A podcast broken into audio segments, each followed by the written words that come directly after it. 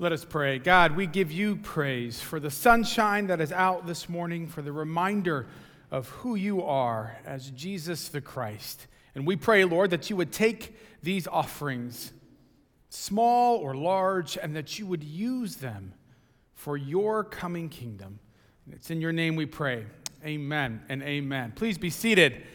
Well, good morning, uh, sisters and brothers. It's good to be here with you this week. Uh, I was unable to be here with you last week, but thank you to those of you. I, I heard the happy birthday that you all uh, shouted out, uh, uh, and so I am fully appreciative of that. I had a great birthday and a good time away with uh, my wife, Megan, and but it's good to be back and to be back with you all, to be back with our children and uh, before we kind of dive in, I know that Scott's already said, or Scott, Don has already said something about this. Um, but certainly, we want you to know that we are kind of keeping our, our eyes and our ears open as far as the, the coronavirus. We also know, of course, there's lots of other flus, or at least a couple of other flus that are going on around us. And so, Don already said something about the Purell that we uh, have placed out there. We realize that doesn't solve all of the world's issues, but uh, trying to think through that. But again, uh, feel very comfortable with um, not shaking someone's hand if you aren't comfortable with doing that. Um, also, um, if uh, for communion, if today as we pass it out in trays, if you feel like, you know what, I just, I don't know, the person next to me is coughing, whatever it may be, um, feel free to not take it and, and feel okay about that uh, and don't feel guilty about that. And if you aren't feeling well, don't feel guilty about not coming. Uh, Pastor Scott himself is not here today because he doesn't feel all that well. Now, I also know that his wife Claire is in Florida, so there's a bit of me that's wondering if he's not catching up on all the Hallmark Channel shows he's been wanting to watch. But I, I, I, I can neither confirm nor deny that. I'm just saying. So, uh, so uh, but, but, but please feel free. And again, if, if things um, kind of ratchet up as they may, then we will continue to communicate with you all about any steps that we feel like we need to take. And please reach out to us if you have any questions. All right, well, this week we are continuing our look at the Gospel of John. And so we're going to be looking at chapter 6, verses 1 through 15. This is. Um, a story that's probably familiar to you. It's the only miracle story, kind of from, um, from the beginning of Jesus up until his resurrection, that is in all four Gospels. And so clearly, this is a significant story. And so join me as we hear what John has to say. John says this After this, Jesus went to the other side of the Sea of Galilee, also called the Sea of Tiberias. A large crowd kept following him because they saw the signs that he was doing for the sick. And Jesus went up the mountain and sat down there with his disciples. Now, the Passover, the festival of the Jews, was near. When he looked up and saw a large crowd coming toward him, Jesus said to Philip, Where are we to buy bread for these people to eat?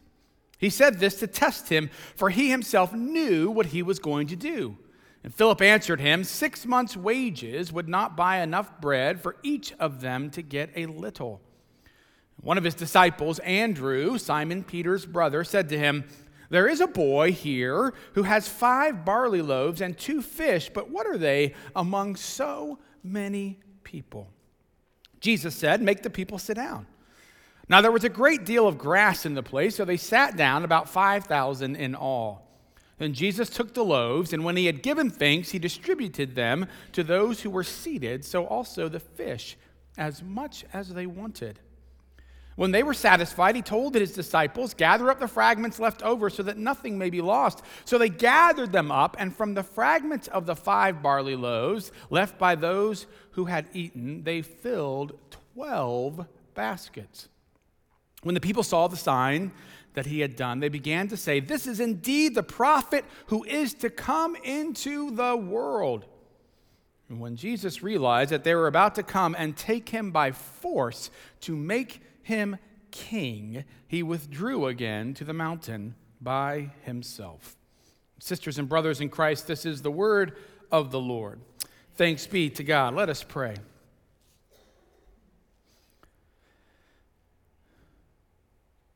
God, we pray that you would speak to us through this story, a story again that most of us know and are familiar with, that perhaps this morning we either need to be reminded for the 100th time of what it has to say to us, or maybe even see for the first time something we had not noticed before. But we pray that your Spirit would bring those things up into our hearts and our minds. And I pray that the words of my mouth and the meditation of all of our hearts will be acceptable in your sight, O Lord, our strength and our Redeemer. Amen and amen.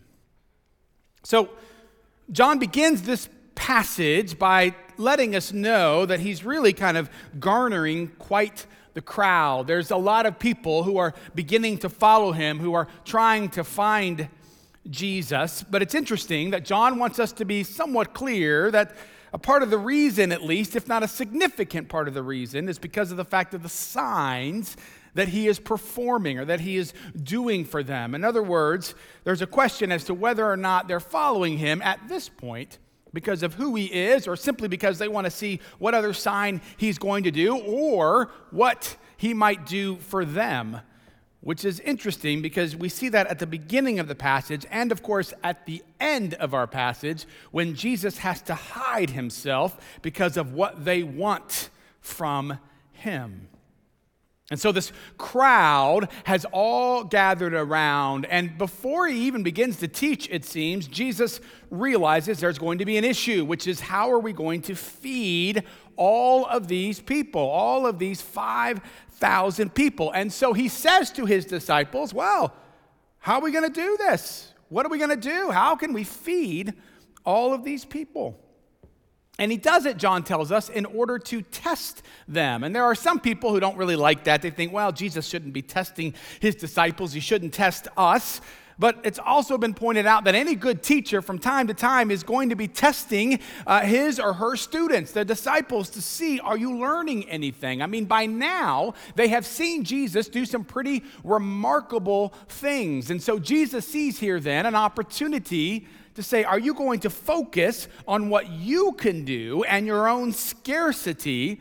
Or, after having seen some of the things I've done, are you going to genuinely believe that I am God and put your trust in me?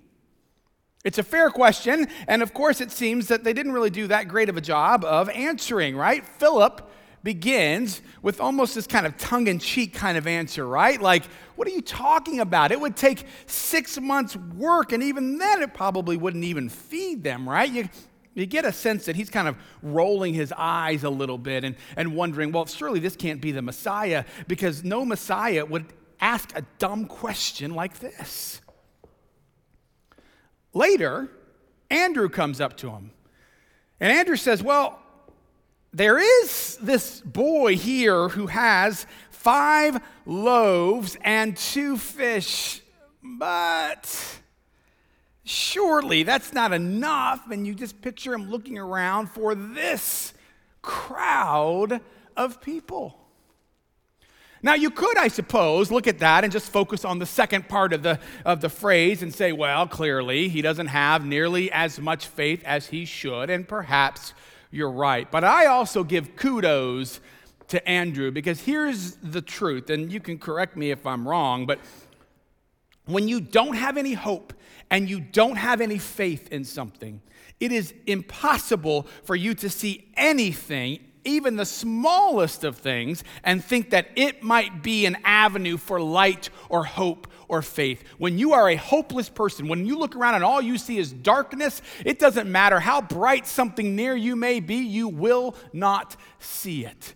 And so I'm thinking about Andrew. I'm thinking, man, this guy, he's at least beginning to see something because even though he knows it's not that much, he at least points him out to Jesus. I, I was thinking it's a little bit like when I was growing up and I had this uh, math teacher and um, my mother was a math teacher, and so um, math teachers have always frightened me because of that. And so, uh, but I can remember, like, if you know your math teacher, she gives you this kind of really difficult, you know, question, and and she's looking at you a difficult problem, and she's looking at you to answer it, and everyone's looking at you, and you're like, oh, I don't know, this is really complex, and you think there might be a chance you may know what the answer is, but you really don't want to say it because you know you probably don't know it, and so you kind of are like 40, and you look to see if the teacher's like, yeah, and then you're like, two. And if she's like, That's it. And all your friends are rolling their eyes, and you're like, oh, thank God, right? And I feel like this is a little bit like Philip. Like, he's like, well, I don't know. I got these five loaves and two fish, but surely they're not enough. And Jesus, well, he doesn't say yes, but because of the fact that he doesn't say no, it kind of means yes, because what does he do? He just says, all right, let's have everyone sit down. And so everyone sat down. For some reason, John wants us to know that they were comfortable. Uh, there, was, there was enough grass there for everyone. Isn't that kind of weird? I know there's, there, I'm sure there's a great theological insight into that, but I'm not gonna, I'm not gonna make it today. And so, and so they all they all sit down, right? And it's this kind of beautiful scene. And then there's this kind of Eucharistic text, right, where he he takes the five loaves and two fish, he blesses it, right, and then he distributes it. Now, here's something I hope that you saw, which is that, which is that he, he, he let them all have whatever they wanted, as much as they wanted. That's remarkable, right? I mean, I mean, he wasn't like he was, uh, he, you know, he was kind of, you know, he was sitting there and watching if someone took off a little piece of bread and maybe it was a little bit too big, and he was like, "Are you sure you need all of that? Look at this little kid over here; she is starving, right?" There's none of that, right? It's just this are you sure that's enough? You can have more. Are you sure that's enough? You know, I, I get this a lot when, when people come down for intinction and they take off a piece of bread and they take off way too much or what they think is way too much and like, and they never know what to do. Like, should I cut some of it off and put it back? And I no, don't. Um, especially not now. But I'm loving it. No, just take it, right? Because it's a sign of the generosity of Jesus, right? And so there's just this beautiful sign. We've seen this again. We've seen it earlier in John. We'll see it again. But just this great generosity, right? Just take as much. And then how many, how much do you have left over? 12 baskets full. It's overkill. What does that story remind you of?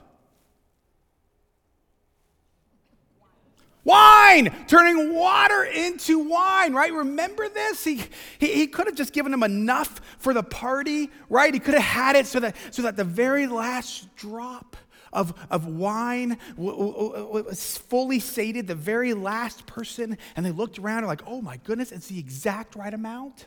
But he doesn't. Instead, he makes 150 gallons, which no party could have made its way through, right? Because they would have been done well before they got there. Some of you are like, well, I don't know. I've been to a good party. So, here, right, he could have had it so that the very last morsel, the very last piece of fish that had been caught in someone's teeth is like, that's gross, I know. But, and right there, it's like, oh, that's perfect. And they looked around, there's none left. Yeah, no. 12 baskets full. It is a generous God, an overabundant God. Don't look past that. This is incredible. So they have all this food, right? And so everyone's like, wow, this is amazing. And they say, some of them say, well, he must be a, he is the prophet, which of course is not really completely true. They don't quite get him. But then others want to make him into a king. And so Jesus quickly, he almost disappears, it seems, into the mountainside because he knew what they wanted. Now, I'm going to stay there for just a moment. It's a wee bit dangerous, but I'm going to do it anyways.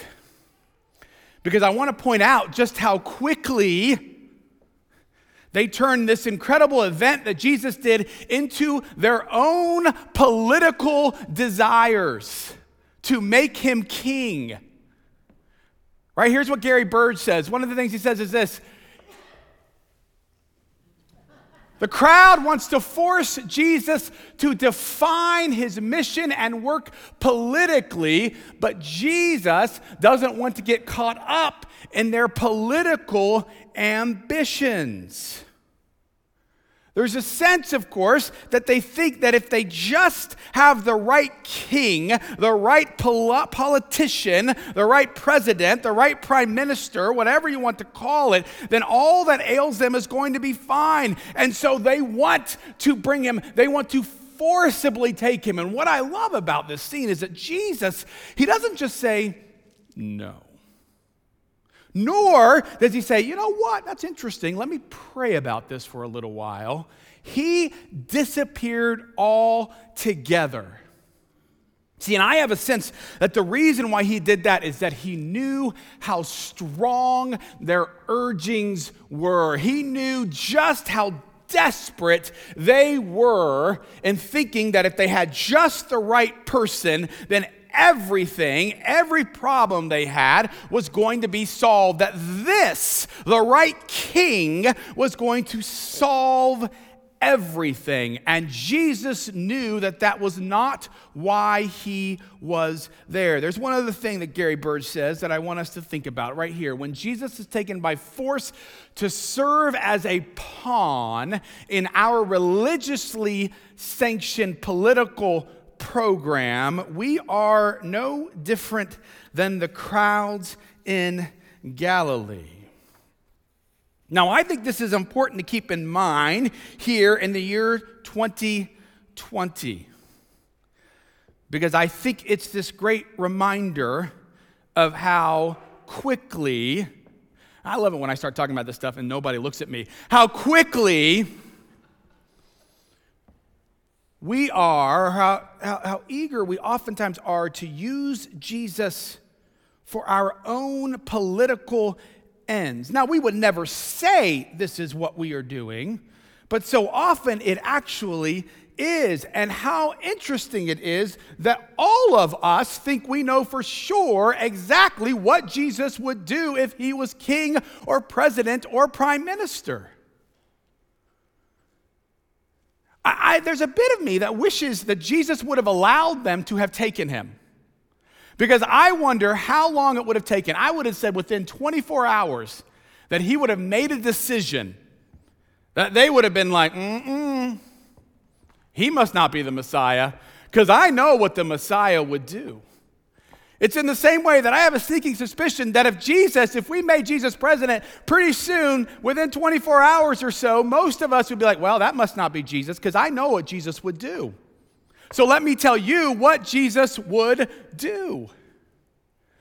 Right? What I want to warn us and challenge us about is this there's a good chance you don't know nearly as, as much as you think you do about exactly what Jesus would do. Now, that doesn't mean, please hear me, there's always this tension. We're such a polled people that we think either it's all or nothing.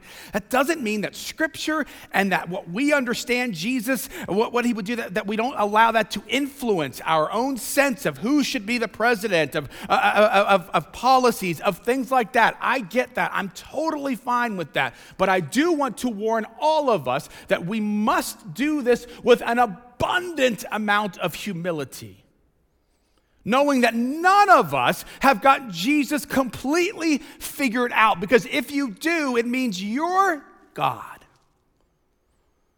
Remember the way of Jesus, the way that Jesus chose to change the world was by fleeing when they wanted to make him king of Rome or emperor of Rome or whatever else, king of Jerusalem, whatever else it was. And he chose the way of sacrifice and of suffering and of servanthood.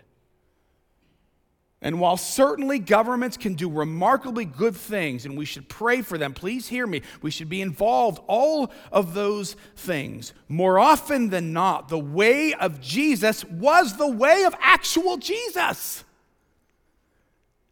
Right? We make it complicated because it's a lot easier to vote or give money or yell about something than it is simply to serve and suffer alongside of others.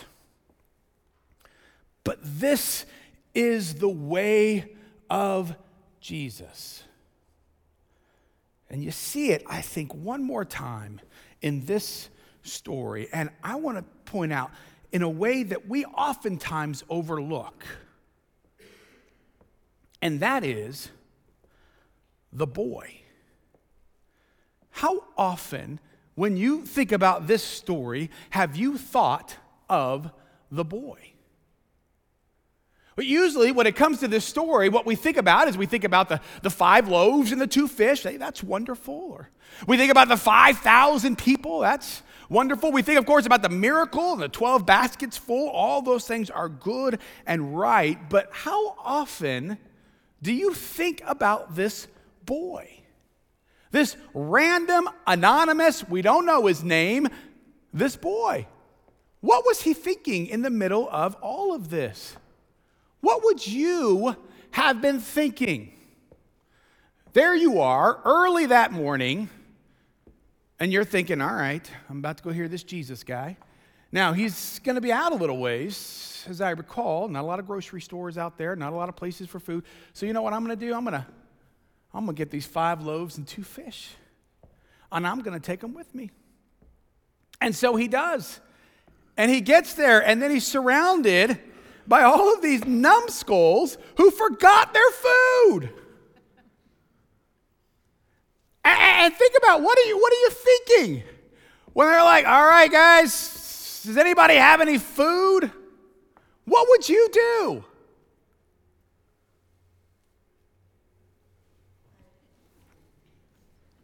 No food here. I mean, why in the world should he give up his food? Because nobody else seemed to remember that they might need to eat that day. I mean, they should just try some intermittent fasting, right? You'll be fine without lunch. You should be good. It's this fascinating scene, right? Or even just the fact that he could be embarrassed. I mean, gee whiz, this is all I have. There's no way, right? I mean, he sees the crowds as well. I know how difficult it is, even for my own children, right? With one of them who, who can't imagine why do I have to share my food with my one sister, or two sisters, or three sisters? And now you're asking this boy to share what he has with 5,000? He's got to be thinking, I'm not going to get even a crumb. And I'm the one who thought to bring my food. Have you ever thought about the boy? No, why? Because we think about, oh, this incredible miracle, that's amazing. Or we focus on these adult disciples, oh, they should have more faith, this is just really sad. Or we think about all of these different things, and none of us think about the boy who willingly offered up everything that he had brought, even when he could not have imagined that Jesus would be able to use it to do anything. And because that one random anonymous boy who thought things through and packed them that day or decided to take it when his mom or dad packed it, whatever it may be, and went and then said, ah, It's not much, but here you go, everything changed. It's eerily similar to what we talked about back in January 19th, I think it was, if you were here, when we talked about the fact that when Jesus started, you know, uh, can anything good come out of Nazareth? It's this little, you know, podunk town, and the disciples, they weren't much. They were just fishermen. There, there was nothing very impressive about them. And we talked about the fact that you have to go back to the beginnings of things and realize that every good work of the Lord, that the Lord loves to work through the very small and seemingly insignificant things that we offer. Remember, we talked about Great Banquet. Great Banquet. Oh, thousands of people who have come through. Ah, it's wonderful. You know, they started so many other different great banquets all the way down to Brazil, and, and people's lives have been changed. They've met Jesus for the first time. They've had rec- uh, uh um, relationships that have been reconciled. It's incredible. And we think, oh, yeah, I mean, it changed the scope and who ZPC is over the last 20 some years. And we think, oh, that's wonderful. It's great. And we never, rarely go back back to think about the very first Sunday when Randy and Betty Sue LaFoon showed up and somebody welcomed them. Maybe it was just a hi. Or the southern accent that they liked, and they liked that southern accent and made them feel at home. Or someone asked them a question about themselves. Something very, very small, not much more than five loaves or two little fish. And because of that, it changed everything.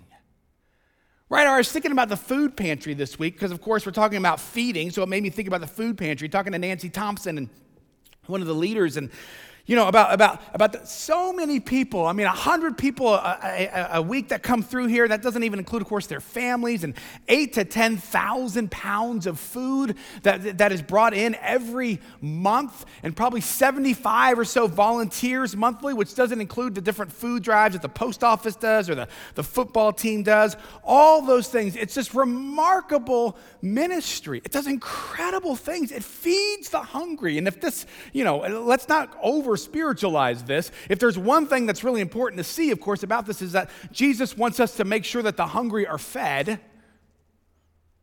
But amidst all of that, right, if you go back to the late 80s, do you know what you find? You find a few women in one of these little random preschool rooms off here, off this wing, and, and, and they're gathering some food in a grocery bag for two or three people a week. That was it.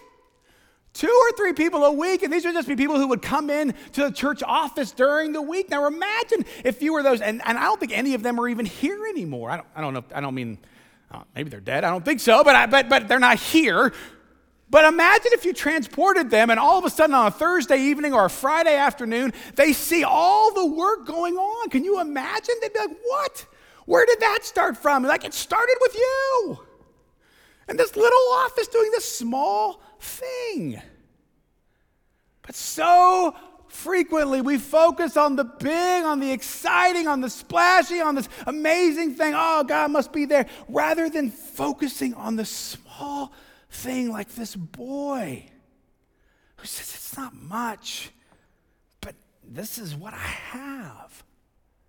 And I want to be real clear as well that while this is about physical, it is also about so much more than that. I, am not sure how often you think about what you do physically for somebody, how it reaches beyond into their emotion and into their spiritual even. Think about, I was talking to Nancy and unsolicited, I mean it. She said to me, she said, Well, you know, and this is a little bit like what Scott Shelton was talking about last week. When they come in, it's more than just physical food. This is, as some people say, this is their church. And when they come in, this may be one of the only times all week that someone listens to them and that they have a time for prayer, but there's also times when people just ask, Hey, can you pray for me? And this is one of the things that Nancy says. And then in the weeks to come, guess what? Somebody asks them about the thing that they had been praying about. At times, she says, it is the only time that they will ever even get an embrace. You see, when Jesus fed them physically, why did they want to make him king? Because it made him feel like all of a sudden they were loved and cared for, like they had not been forgotten, like they weren't just a pawn in the Roman Empire, like they actually meant enough that we're going to do this miracle for you. And I'm reminded of the story I told you all before, so I won't go into great detail of my uncle up in Michigan and how, when I was a kid, every other Christmas we would drive up there from Florida, but before that, he would send a check for $500 for their single, for his single uh, mother, sister, or his single, his sister who was a single mother of two kids. And that's me and my sister. And and how the $500 was sent. Why? In order to pay for gas to get up to Michigan and back, in order to pay for food to get up to Michigan and back, and each way a hotel stop.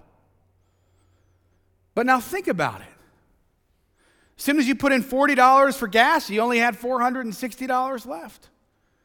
As soon as you paid 10, 15 bucks at, at, McDonald's, you only had $445 left. As soon as you stayed at a hotel that next morning, you only had $345 left. Then you're getting another meal, and before you know it, guess what? You're out of money by the time you get back. The money, the physical money that my uncle gave my mother was completely gone. But do you know what has never been forgotten? His generosity and the way in which, when he gave that money, it made me know that I had not been forgotten, that we were still loved. And so, 30 years later, more than 30 years later, I have never forgotten that. So that whenever it was, a year ago, when I told you this story, I got to tell a few hundred people, and now I'm telling you. And if you forgot, great. If you didn't hear it, here's the thing I want you to go out and tell that story or tell your own story because these are the kinds of things that have impacts not just for as long as the physical food stays there, but for eternity. And for this story, it started with this boy who said, I don't have much, but I'm going to give what I have.